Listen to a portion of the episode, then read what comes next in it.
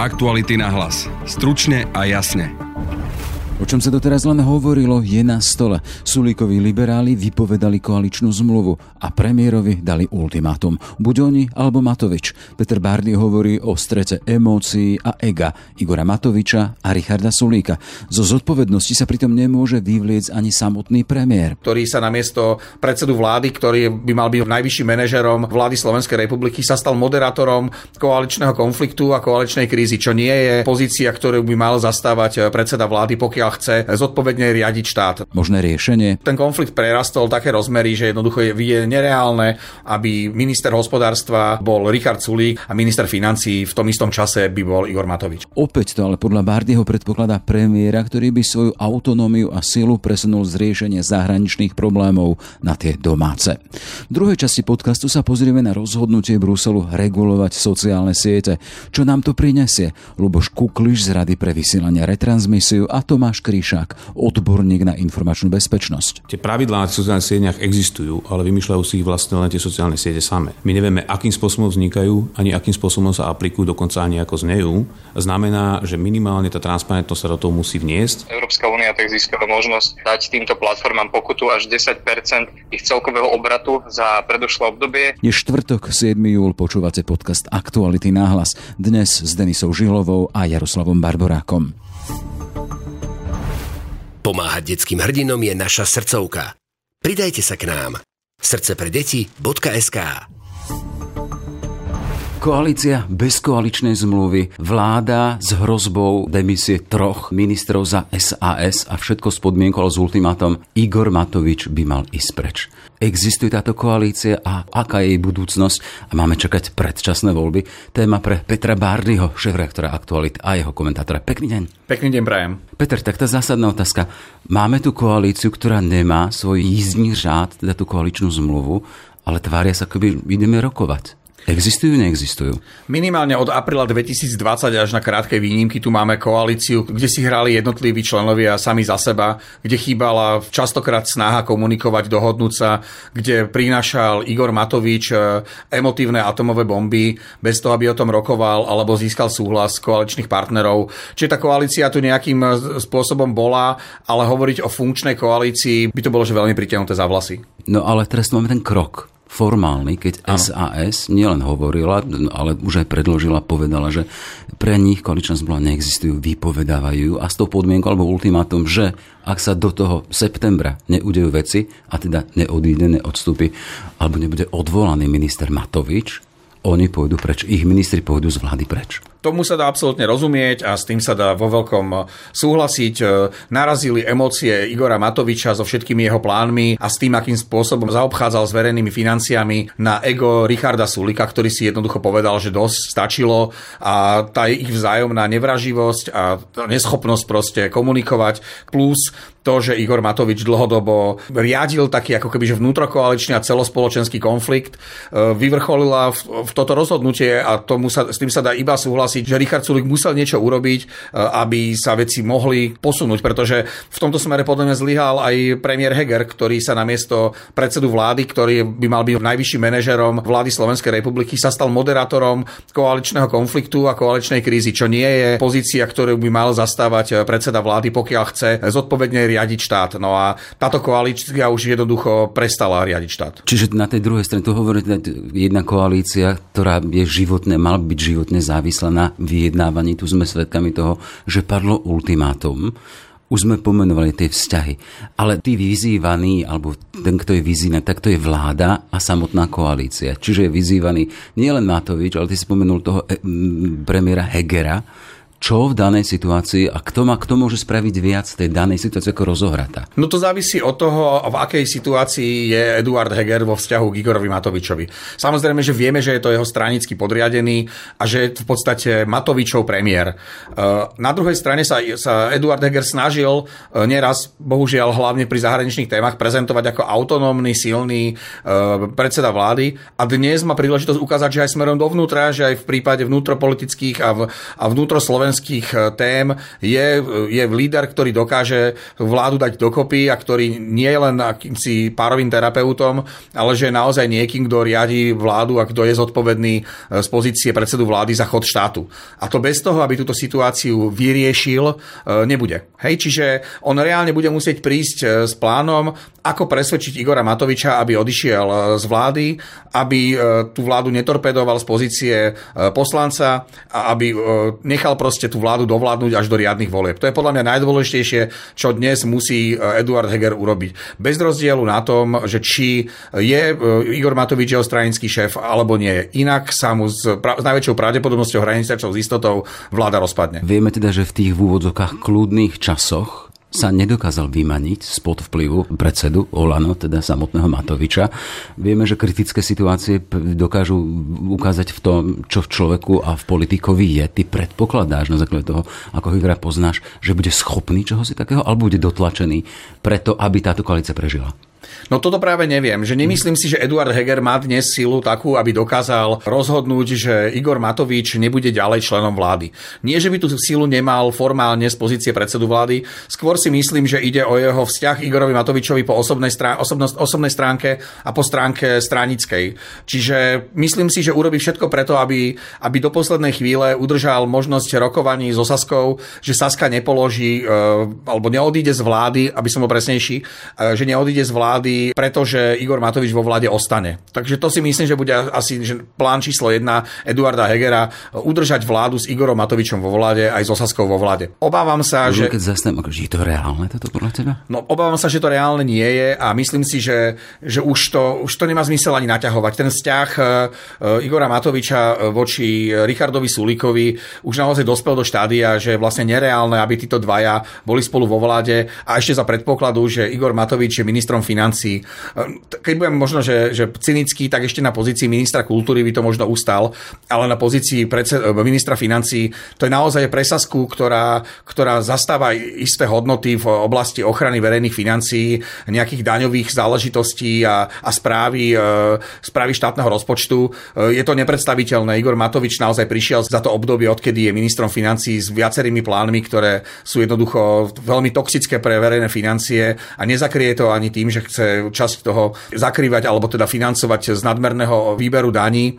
Problém je totiž v tom, alebo jeden z mnohých problémov je totiž v tom, že Igor Matovič popri tom, ako riadi ministerstvo financií, tak do veľkej miery používa najmä, štátnych zamestnancov ako, ako rukojemníkov na to, aby tlačil na ministra hospodárstva, aby ten urobil kroky, ktoré zase ten urobiť nechce. Čiže naozaj došlo už, ten konflikt prerastol také rozmery, že jednoducho je, je nereálne, aby minister hospodárstva e, bol Richard Sulík a, a minister financí v tom istom čase by bol Igor Matovič. Hej, si sám autorom toho známeho Matoviča Homo vulgaris, poznáš ho, si ho študoval. Z toho ti vyplýva teda, ako poznáme, že on asi sám neodstúpi. Načrtol si líniu a charakter a postavenie samotného premiéra, ktorý, no uvidíme, čo sa stane, či ho odvolá. Ty hovoríš o tom teda, že nadišiel stav, keď nie je možné, aby bol na svojom mieste hospodár, minister hospodárstva Sulík a Matovič. To znamená, že ty predpokladáš, že sa s potom, čo vyšla s tým ultimátom, že bude ochotná obetovať svojho predsedu na vyriešenie situácie? Myslím si, a teraz nechcem predbiehať, ale myslím si, že Richard Sulík aj pri svojom egu by bol ochotný rokovať, že by, ministrom, že by nebol ministrom hospodárstva, ak by Igor Matovič nebol ministrom financií. Uh, ale teraz, že prečo? Že myslím si, že, že strana Sloboda a Solidarita má odborníkov, ktorí by vedeli zastup, nastup, zastúpiť ministra hospodárstva tak, aby mohla tá línia práce ministerstva hospodárstva, ako to naštartovali v tom marci 2020, pokračovať až do riadnych volieb 2024 ale naozaj, že tam je to dôležité, že ale, ale musia mať partnera ministra financí, ktorý s nimi je ochotný rokovať a ktorý si uvedomuje, ako sa správať k verejným financiám a nepoužíva ich ako atomovú bombu. Čiže ak, ak Olano nájde nominanta alebo svojho člena, čo je asi nepravdepodobné, ale skôr nominanta, ktorý by vedel riadiť ministerstvo financií a spolupracovať e, s členom alebo nominantom hnutia, e, teda strany SAS, ktorý by bol ministrom hospodárstva, tak si myslím, že by to mohlo fungovať. Ako to bude fungovať v parlamente, ak by tam sedeli e, Richard Sulík a Igor Matovič ako, ako riadni poslanci, to si neviem predstaviť, ale myslím si, že to určite upokojí situáciu viac, ako keď budú títo dvaja sedieť spolu na ministerských stoličkách. Spomínal si parlament, tam sa hraje o to, teda, že keby Saska po prípade odišla, tak sú tie vážky, teda tá koalícia bez Sasky by nemala jednoznačnú väčšinu, neprechádzali by hlasy, ak by tam neboli tvrdé vyjednávačké podpora zo strany, sme počuli a máme skúsenosť, kto podporuje zákony uh, Olano. Prepač, tam by, ako takto, my by sme nemali ako keby že úplne vzdať e, toho, že by že schopné a životaschopné a zodpovedné návrhy vlády nepodporila aj, aj mimovládna SAS. Hej, že za predpokladu, že SAS nie je vo vláde alebo v koalícii, ja si viem predstaviť, že mnohé zákony by prechádzali aj s podporou hlasov SAS, čiže nemuseli by sa, nemuseli by sa Olano a zvyšok koalície spoliehať na hlasy fašistov. Lenže tam je dôležité to, že by sa museli vedieť s, Olan, e, s, s Osaskou dohodnúť. Že to nebude obchodovanie niekde za rohom o tom, že, že čo za čo a že, že ako to bolo v prípade e, toho zákona ktorý nazvali, že prorodinný, predtým to bol vlastne e, protiinflačný a predtým to bola zase nejaká daňová atomová bomba. Čiže nema, nemalo by to rokovanie prebiehať tak, ako prebiehalo so stranou z LSNS, malo by to byť transparentné, malo by byť jasné, že, že čo, tým, o čom sú tie rokovania a čo za, čo za to tie strany proste jednoducho e, dostanú do toho, do, novel, do, do toho zákona, ktorý chcú predkladať. Mm. Ja som to povedal komplikovane, ale pointa je taká, že myslím si, že keby, keby Olano transparentnejšie rokovalo s, s Osaskou a keby e, Saska mala ochotu e, komunikovať s, s Olano, tak sa vedia dohodnúť aj na dôležitých zákonoch. Hoci Saska nebude musieť byť v tom čase v koalícii. Hej. Ale keď sa vrátime, majú na to mesiac a pol, lebo to ultimátum je do nejakého septembra. Je tam potenciál v týchto stranách, že oni sa budú, dokážu dohodnúť, keď tam máme naozaj tých dohovozokách politických kohutov? No všetko to stojí a padá na Igorovi Matovičovi. Ako si povedal, ja som o ňom napísal knihu, obyčajný Matovič Homo Vulgaris, čiže takto viem si predstaviť, že, na, že existuje v v období jedného roka alebo dokonca aj niekoľkých týždňov e, pár dní na to, aby Igor Matovič bol ochotný uvažovať nad tým, že by odišiel z postu ministra financí. Či to bude akurát v tom období do konca letných prázdnin, to úplne neviem. E, navyše myslím si, že, že tam už ako keby v prípade Igora Matoviča už aj strátil nejakú ambíciu e, urobiť kroky, ktoré by možno boli krokmi vo verejnom záujme a ktoré by jemu možno boli, by, by, pri, po ktorých by stratil možno nejakú ten let blesk a slávu, ktorú mu teraz e, robí to, že je minister financí, že je veľmi dôležitá pozícia e, vo vláde.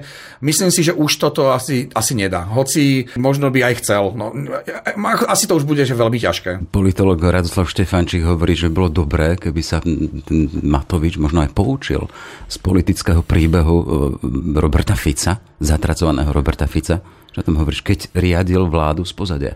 Ja si nemyslím, tá cesta Igora Matoviča je iná, ako je cesta Roberta Fica. Robert Fico reálne e, riadil štát 4 roky jednofarebnou vládou, bol v dvoch koalíciách, jednou s Mečiarom a, a so Slotom, v ďalšej bol s Mostom Hit a, a so SNS.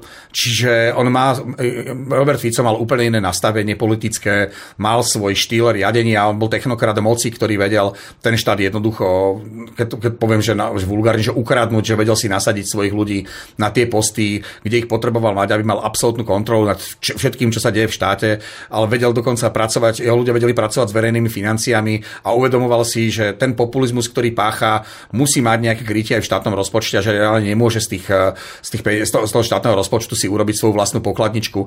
A, a áno, samozrejme, že za jeho vlád sa udiali najväčšie korupčné e, kauzy a sú spájané s politikmi a s nominantmi strany Smer, sociálna demokracia. To sú proste fakty, ktoré sa nezmenia. Na druhej strane Igor Matovič bol, eh, bol to eh, opozičný kríkluň, ktorý jednoducho od roku 2010, keď sa dostala kandidátke SAS do parlamentu, tak až do roku 2020 nemal žiadnu zodpovednosť za, za riadenie štátu a za politiku v krajine. Jednoducho poznali sme ho ako kríkluňa, ktorý vlastne vysypal Martinovi Poliečikovi na hlavu injekčné striekačky, ktorý demonstroval pred Bonaparte, ktorý chodil do parlamentu s transparentmi, ktorý nekonečne vytačal Andreja Danka až do situácie, ktorú Andrej Danko jednoducho mentálne a, a osobnostne nezvládal a ktorý si žil proste na takej vlne neustálých konfliktov naprieč politickými stranami, či už to boli vládne strany alebo opozičné strany. To do istej miery aj aj degenerovalo možnosť vytvoriť politickú alternatívu Robertovi Ficovi a jeho, jeho koalíciám. Po voľbách roku 2020 sa stalo Igorovi Matovičovi niečo, čo sa mu nemalo, ak sme mu chceli prijať e, dlhé politické šťastie, nemalo stať. To že, vy, to, že vyhral voľby a to, že musel zostaviť vládu, na ktorej stal čele, bol začiatok e, jeho politického konca. Teraz nemyslím si, že úplne politicky skončí, ale myslím si, že už nikdy nezíska takú obrovskú podporu, ako získal vo voľbách 2020, pretože sa ukázalo, že nemá na to manažerské ani osobnostné predpoklady, aby mohol viesť štát a neprináš, nepriniesol tomu štátu nič, e, čo by ľuďom zasvietilo nejakú víziu a nádej, že jedného dňa budú žiť v spravodlivom a právnom štáte, ktorý sa o nich postará. Nie, to najdôležitejšie na záver, teda veríš v to, že bude v rámci tejto koalície nová koaličná zmluva, že budú formálne zviazaní pre ďalšiu spoluprácu? Ja si myslím, že ak by mala vzniknúť nová koaličná zmluva, tak by to mala byť koaličná zmluva, ktorá sa nestane s drapom papiera hneď potom, ako ju podpíšu, pretože aktuálna koaličná zmluva už naozaj bola len s drapom papiera. Už tam mnoho vecí neplatilo. Sami koaliční poslanci si, si s nej urobili proste naozaj, že papier na, na jednorazové použitie, nie na to, aby sa podľa neho riadili a ktorý k niečomu zavezoval, ale jednoducho, aby, aby fungoval ako, ako figový list, ktorý prekrýva to, že jednoducho tá koalícia je chorá že nespolupracuje. Hej, ale ten zmysel tej otázky bolo, veríš to, že pôjdu ďalej? No, to práve nechcem ako mhm. keby, že úplne predikovať, eh, ale ak pôjdu ďalej, tak by naozaj mali chcieť ísť ďalej spolu, nie každý za seba. Toľko teda koaličné napätie v rámci koalície bez koaličnej zmluvy a Peter Bardy, šéf-redaktor Aktualit a ich komentátor. Všetko dobré, nech sa ti darí. Ďakujem, pekný deň prajem.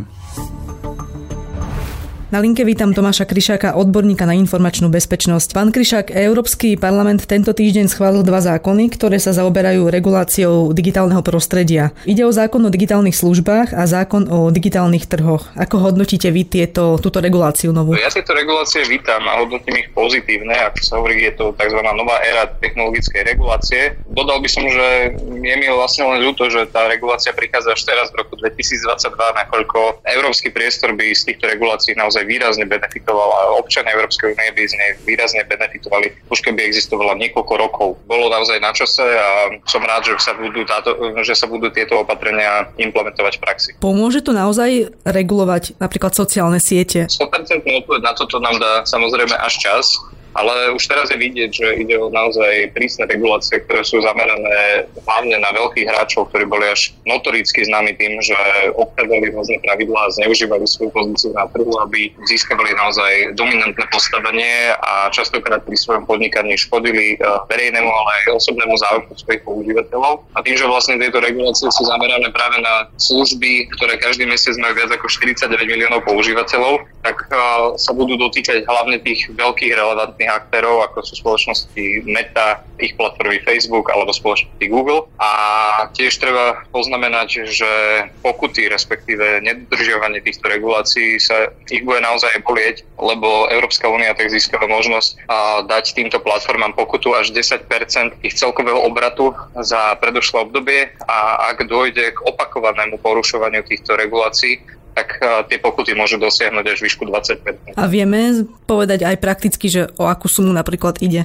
V prípade Facebooku alebo v prípade Google? Facebook len na Slovensku dokáže vyrobiť e, zisk okolo 70 miliónov dolárov ročne, že je to vlastne najvplyvnejšie a najlepšie zarábajúce médium, ktoré tu na Slovensku je a nemá tu vlastne jediného zamestnanca, jedinú pobočku. A v celoeurópskom meradle už hovoríme o miliardách, čiže tieto pokuty by boli pre spoločnosť Facebook a pre jej shareholderov naozaj bolestivé. Takže vzniká tu naozaj veľký tlak na to, aby tieto korporácie konečne konali oveľa zodpovednejšie a dbali na bezpečnosť a v podstate záujmy svojich vlastných používateľov, ktoré doteraz mohli naozaj dlhodobo, dá sa povedať, ignorovať. Vy ste spomínali, že Facebook na Slovensku nemá ani jedného zamestnanca. Ako je to vôbec možné? Je to možné tak, že si vytvorili systém, kde ich niektoré služby, napríklad fact-checking, vykonávajú iné firmy. Na Slovensku je to AFD, pre ktorú pracuje jediný slovenský fact-checker a Facebook vlastne tým pádom nemá ako keby žiadnu zodpovednosť za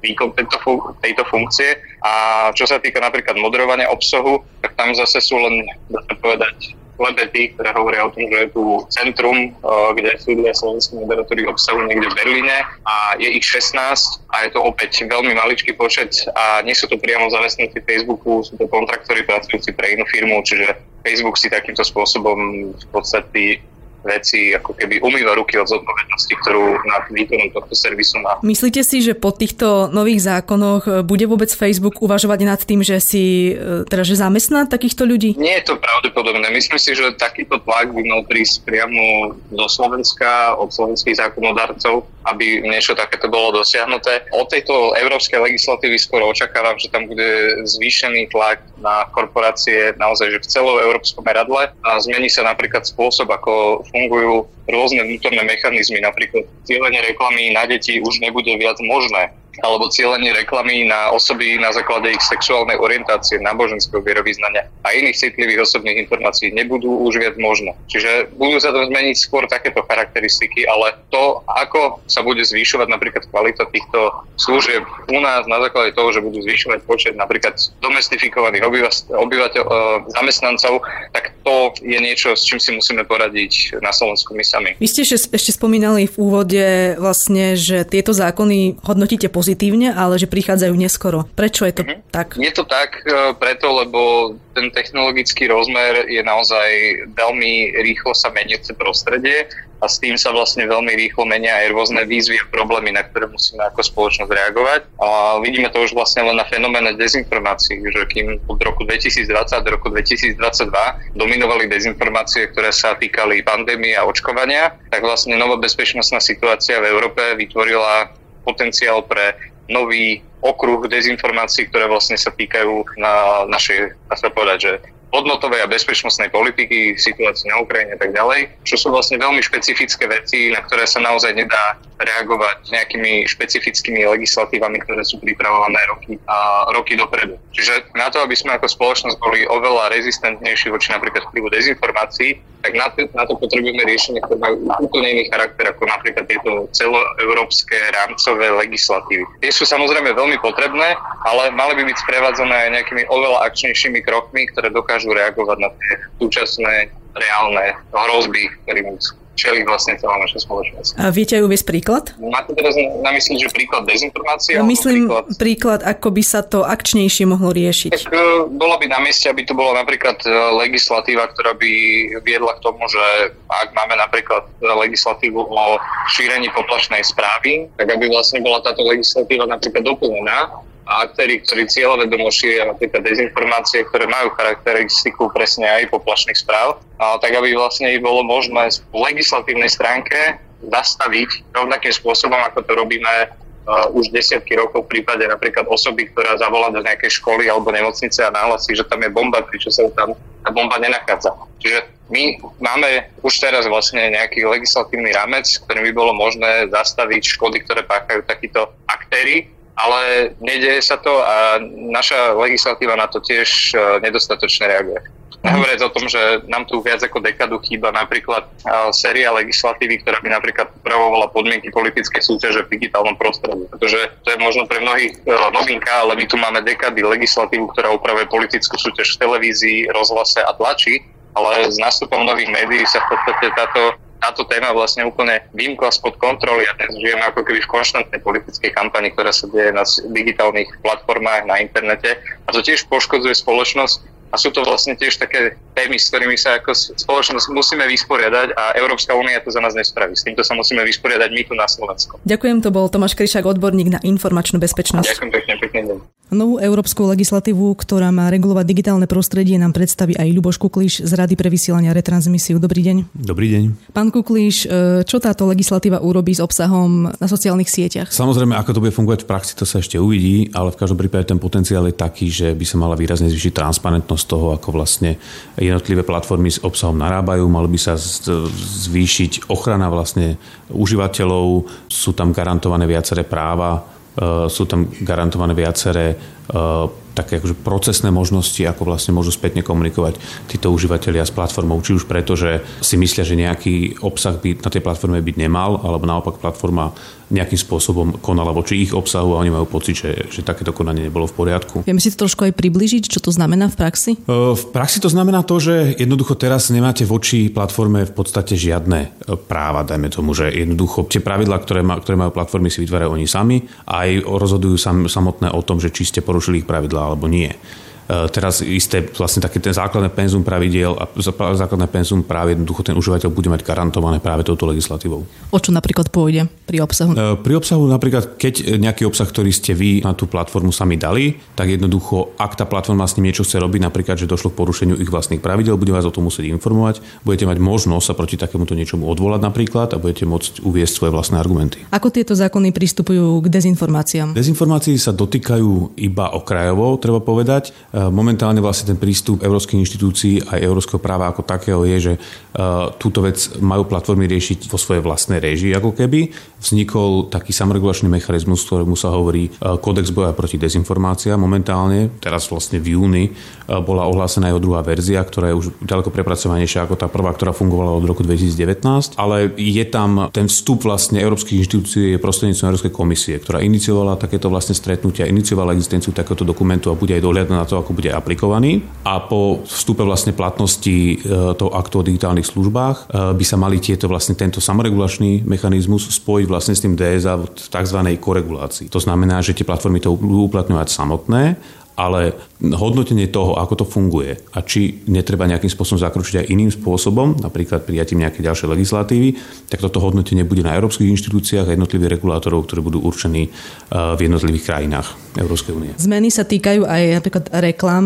nebudú cieľené na deti alebo napríklad na ľudí s inou sexuálnou orientáciou alebo na ľudí veriacich. Čo si pod tým predstaviť? Momentálne v zásade tie kritéria, na základe ktorých môže byť táto reklama cieľená, vedia byť veľmi podrobné. A niektoré sú už také, že sa vyhodnocujú ako istý zásah do eh, ochrany súkromia, ale niektoré sú samozrejme e, vyhodnocované aj ako problematické už z pohľadu nejakého celospoločenského dopadu. Napríklad, kedy si bolo odhalené výskumníkmi, že ste vedeli zameriavať reklamy na ľudí, ktorí mali nejaké antisemické sklony napríklad a podobne. Čiže ide sa to obmedzovať takým spôsobom, aby to nemohlo byť e, výrazne zneužívané. Boli veľké debaty o tom, do akej miery vlastne tieto obecne majú existovať. E, tak ako ste povedali, vlastne tá zhoda je teraz na nejakom takom základnom vlastne obmedzení, ktoré sa napríklad týka maloletých, aby tí nemohli byť vlastne ovplyvňovaní takýmto vytváraním reklamy, lebo samozrejme vieme, že tí maloletí e, môžu mať vyššiu citlivosť ako keby na, na takéto nejaké reklamné odkazy alebo reklamné informácie, čiže aby, aby nedochádzalo k ovplyvňovaniu nadmerným spôsobom, tak toto sú tie obmedzenia. Tieto veľké platformy budú musieť orgánom a výskumníkom umožniť aj prístup k svojim údajom a algoritmom. Kto by na to mal dohliadať? To je vlastne to, že musí vzniknúť istá infraštruktúra aj v jednotlivých členských štátoch. To je to, čo sme sa momentálne snažili vytvoriť aj na Slovensku prostredníctvom nového mediálneho zákona, aby jednoducho, jednoducho tu bola istá infraštruktúra, aby sme mali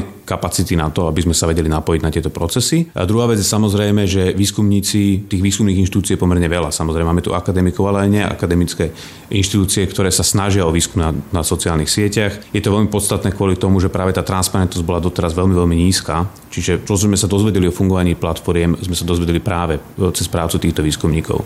Teraz je vlastne garantovaný prístup týchto výskumníkov, čo bola vec, ktorá tiež bola často obmedzovaná. Veľakrát sa stane, že platformy sa snažia, alebo teda aspoň ohlásia istú spoluprácu s výskumníkmi a potom ju obmedzia nejakým spôsobom, alebo sa dozvieme, že im nesprístupňovali všetky informácie, ktoré vlastne tí výskumníci požadovali a že tie výsledky sú vlastne neúplné. Toto by sa malo zmeniť práve vďaka DSA, ktoré vlastne garantuje základný e, prístup týchto výskumníkov s tým, že spolupráca má byť s regulátormi na, na miestnej úrovni, ktorí vlastne majú nejakým spôsobom označiť tých výskumníkov, ktorí vlastne tento prístup budú mať. E, to je vec, ktorá sa musí len vytvoriť samozrejme, ale opakujem, je veľmi dôležité, ako sa k tomu postavia samotné členské štáty, jednotlivé orgány, regulátory na ich úrovni.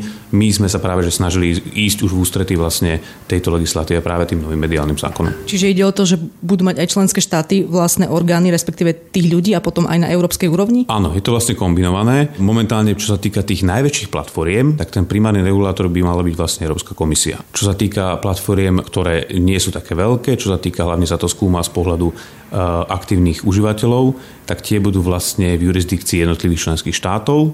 V rámci členských štátov majú vzniknúť tzv. koordinátori digitálnych služieb, ktorí majú združovať rôzne regulačné orgány. Regulačné orgány typu mediálny regulátor, ako je teda Rada pre vysielanie retransmisiu momentálne na Slovensku, ale aj telekomunikačný úrad napríklad, respektíve regulačný úrad, teraz majú už iný názov, e, protimonopolný úrad, e, orgány ochrany spotrebiteľa napríklad. Tieto majú združené práve v rámci tohto koordinátorného mechanizmu. Kto konkrétne bude tým koordinátorom, je na jednotlivých členských štátoch. Buď si vytvoria nový orgán, ktorý to bude koordinovať, alebo poveria jeden z tých, ktoré som práve menoval, že bude koordinovať e, prácu v rámci toho digitálneho prostredia aj pre tie ostatné. Kto by to malo robiť u nás? Táto debata v zásade ešte, ešte ani nezačala u nás, že kto presne by to mal byť. E, momentálne je, myslím, gestorom implementácie vlastne aktu o digitálnych službách ministerstvo hospodárstva, čiže asi, asi tá debata musí začať najprv s nimi. Europoslanec Eugen Jurzica tvrdil pred rokom, že platformy nepotrebujú reguláciu, že si svoje problémy dokážu vyriešiť. Teraz tvrdí, že tieto nové orgány a výskumníci, ktorí by na to mali dohliadať, len prinesú viac byrokracie. Čo si vy o tom myslíte? Ja si myslím, že ten názor neobstojí, alebo minimálne asi ťažko ho podložiť nejakými faktami. E, pravda je taká, že momentálne to, že tie pravidlá na tých sociálnych sieťach existujú, ale vymýšľajú si ich vlastne len tie sociálne siete same. My nevieme, akým spôsobom vznikajú, ani akým spôsobom sa aplikujú, dokonca ani ako znejú. Znamená, že minimálne tá transparentnosť sa do toho musí vniesť a tá transparentnosť sa do toho nevnesie bez toho, aby jednotlivé orgány a výskumníci mali vlastne zabezpečený tento prístup. A samozrejme potom, až potom vieme naozaj povedať, ako, ako to funguje a či potrebujeme tej byrokracie viacej alebo nie ale jednoducho, pokiaľ sa neotvoria tie systémy tak, aby sme vedeli pochopiť, ako fungujú, tak bez toho nikto, ani pán Jurzica nevie povedať, že či to, čo sa deje, je v poriadku, alebo naopak potrebuje istý zásah. Kedy reálny používateľ sociálnych sietí uvidí iný ten obsah? Prvé výsledky by sa dali e, asi očakávať od januára, kedy už majú byť vlastne isté ustanovenia e, to aktu o digitálnych službách aplikované tými najväčšími službami, e, kde regulátorom vlastne je Európska komisia. Potom už čo sa týka tej implementácie jednotlivých ustanovení, ktoré sa týkajú jednotlivých členských štátov. Tam hovoríme o horizonte uh, asi ďalších dvoch rokov, čiže to nebude až tak skoro. Ale tie prvé, nejaké základné prvé výsledky by sa mali vidieť už v 1. januári, uh, s tým ale, že e, ten legislatívny proces ešte nie je úplne ukončený. Európsky parlament síce rozhodol, ale ešte bude rozhodovať Európska rada. Ďakujem, to bol Ľuboš Kukliš z Rady pre vysielanie retransmisiu. Aktuality na hlas. Stručne a jasne. Sme v závere. Za pozornosť ďakujú Denisa Žilová a Jaroslav Barborák. Srdce pre deti už viac ako 15 rokov odstraňuje bariéry vo vzdelávaní. Pridajte sa k nám. Srdce pre deti.sk Aktuality na hlas. Stručne a jasne.